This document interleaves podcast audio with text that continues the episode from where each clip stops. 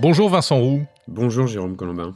Vous êtes cofondateur de la société OCODE basée à Nantes et à La Roche-sur-Yon, et donc vous avez mis au point une technique de, de, de N F T physique, on va dire.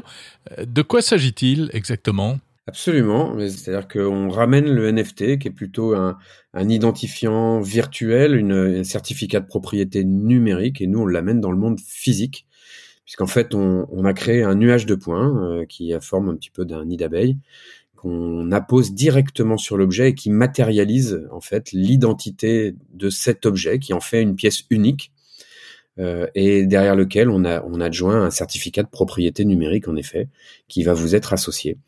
Euh, la particularité de ça, c'est que du coup on se sert effectivement de la blockchain et des N F T, donc on ne demande aucune donnée personnelle.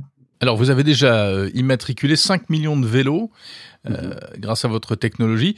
Quelle est la différence avec un, un marquage par un numéro, euh, un simple numéro ou par Q R code ? Il y a eu trois, il y a trois générations de codes. En tout cas, on aime bien penser qu'on est la troisième génération.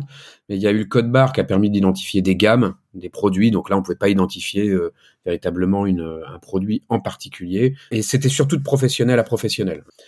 Euh, le Q R code est arrivé, donc début des années deux mille, hein, euh, ça a pris son essor, puis alors avec le Covid, là, on peut dire que ça y est maintenant. La différence, c'est que en fait, voilà, c'est très, euh, c'est, c'est one way, c'est-à-dire que ça va dans un seul sens.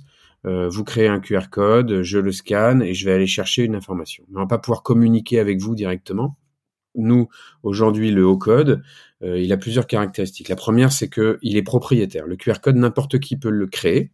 Euh, ce qui peut poser des problèmes de phishing demain, hein, c'est-à-dire que demain vous pouvez avoir un Q R code sur la façade de votre banque, mais c'est pas votre banque qui va l'avoir posé, vous allez le scanner, ouais. Et en pensant être sur vos comptes, en fait vous allez être sur un univers qui y ressemble, mais ce sera pas celui de votre banque. Donc là, il y a que OCODE qui peut émettre des OCODE et qui peut les confier à des marques ou à des propriétaires de, d'objets. Ensuite, le Q R code, lui, il est lié à un lien web, il y a des informations dedans, ça vous emmène vers une U R L. Euh, le OCODE, il n'y a aucune information dans le OCODE, c'est un numéro, c'est une clé publique en fait euh, d'accès à la blockchain. Et après, en fonction de votre clé privée que vous détenez, vous avez accès à l'information ou pas. Et vous pouvez écrire de l'information ou pas. Si j'ai un vélo par exemple, je veux le, le marquer, parce qu'on sait qu'en plus c'est obligatoire maintenant hein, de, de marquer son vélo. Euh, comment je fais ? Depuis le premier janvier deux mille vingt et un, en effet, le marquage des vélos est obligatoire, euh, au même titre qu'un véhicule euh, automobile. En fait, ce qui se passe, c'est que soit c'est marqué en usine, directement à la fabrication, soit vous allez euh, prendre un vélo qui a été vendu avant le premier janvier deux mille vingt et un et vous allez l'emmener en magasin pour qu'il soit euh, marqué. Alors, il est marqué soit par une petite plaque métallique, soit par une euh, étiquette résistante, euh, soit par euh, de la micro-percussion directement sur le cadre. Alors, c'est, c'est infalsifiable, ce système ? En fait, euh, le, le fait que le code soit euh, associé strictement à un certificat de propriété, vous allez pouvoir copier le code, vous allez pouvoir le mettre sur un autre objet identique, mais propriétaire restera toujours le même. Le propriétaire du code restera toujours le même. Est-ce qu'on peut euh, modifier le code ou, ou en tout cas le supprimer, comme par exemple on raye un numéro de série sur une voiture volée ? Absolument. Ça, de ce point de vue-là, euh, nous, on... on On n'a pas trouvé la recette miracle, si vous voulez, comme personne. Hein. C'est-à-dire que euh, partout où il y a de la sécurité, il y a des pirates pour la pour la contourner. Mais euh, l'idée, c'est que euh, on protège pas contre le vol. On donne une chance à l'objet de retrouver son propriétaire s'il est retrouvé. Il y a quatre cent mille vélos qui sont volés chaque année en France. Il y en a cent mille qui sont retrouvés, quand même. Et il y en a seulement huit mille qui sont restitués à leur propriétaire parce que les autres ne sont pas identifiables. Bah oui, effectivement, il y a trois cent mille vélos qui vont partir dans des circuits euh, pays de l'Est, des trucs comme ça, euh, et vous reverrez jamais le vélo, c'est sûr. Mais vous pouvez multiplier par dix les chances de retrouver votre vélo en le marquant quand même. Alors Vincent Roux, il y a le vélo, mais il n'y a pas que le vélo. Vous annoncez avoir euh, distribué en deux mille vingt et un douze millions de codes, donc j'imagine que ça va bien au-delà du vélo. Oui, oui, absolument. Euh, l'idée, c'est euh, alors d'abord, on a fait on a fait pas mal d'explorations autour de la de la sécurisation des documents euh, avant de vraiment se focuser sur le sur les objets.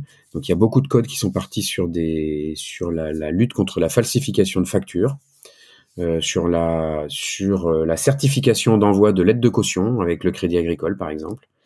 Et sur une opération avec le ministère de la Transition écologique sur des aides qui étaient euh, qui étaient euh, euh, prodigués par le ministère. Et puis ensuite, il y a tous les vélos effectivement qui sont venus euh, se rajouter sur la distribution de code. Euh, aujourd'hui, on travaille sur euh, de l'équipement de sport. Donc, on travaille avec euh, Décathlon aujourd'hui euh, sur euh, voilà sur un élargissement du marquage de, de, d'équipement. On travaille avec euh, avec des selliers euh, sur pour les selles de cheval. Vous voyez, on est en train de, de réfléchir avec eux sur euh, sur la manière dont on va pouvoir protéger ça. Il y a beaucoup de vols hein, dans ce dans ce domaine-là. D'accord. Euh, voilà, on, il y a le, le petit matériel et outillage, tout ce qui est matériel informatique, smartphone, euh, ordinateur, et cetera. De ce point de vue-là aussi, il y a beaucoup de travail. Euh, on, on réfléchit beaucoup avec des acteurs du, de l'aviation et, euh, et des aéroports sur euh, le marquage des bagages, parce que là aussi, il y a un gros sujet. On a travaillé pour la S N C F aussi, euh, pour les terminaux euh, euh, de, des contrôleurs. Donc voilà, donc c'est, c'est assez large. En fait, Euh, ce qu'il faut retenir en termes de cas d'usage, c'est que euh, on protège l'objet, on lui donne une chance de retrouver son propriétaire. D'accord. Euh, le deuxième, c'est que je vais pouvoir valoriser mon objet euh, en cas de revente, puisque derrière j'ai l'historique de mon objet. Euh, et puis, euh, si je suis acheteur, je vais vérifier que c'est bien le propriétaire qui est en train de me vendre l'objet. Et là, là-dessus, sur les sites de seconde main, il y a un sacré sujet. Merci Vincent Roux, cofondateur de OCODE.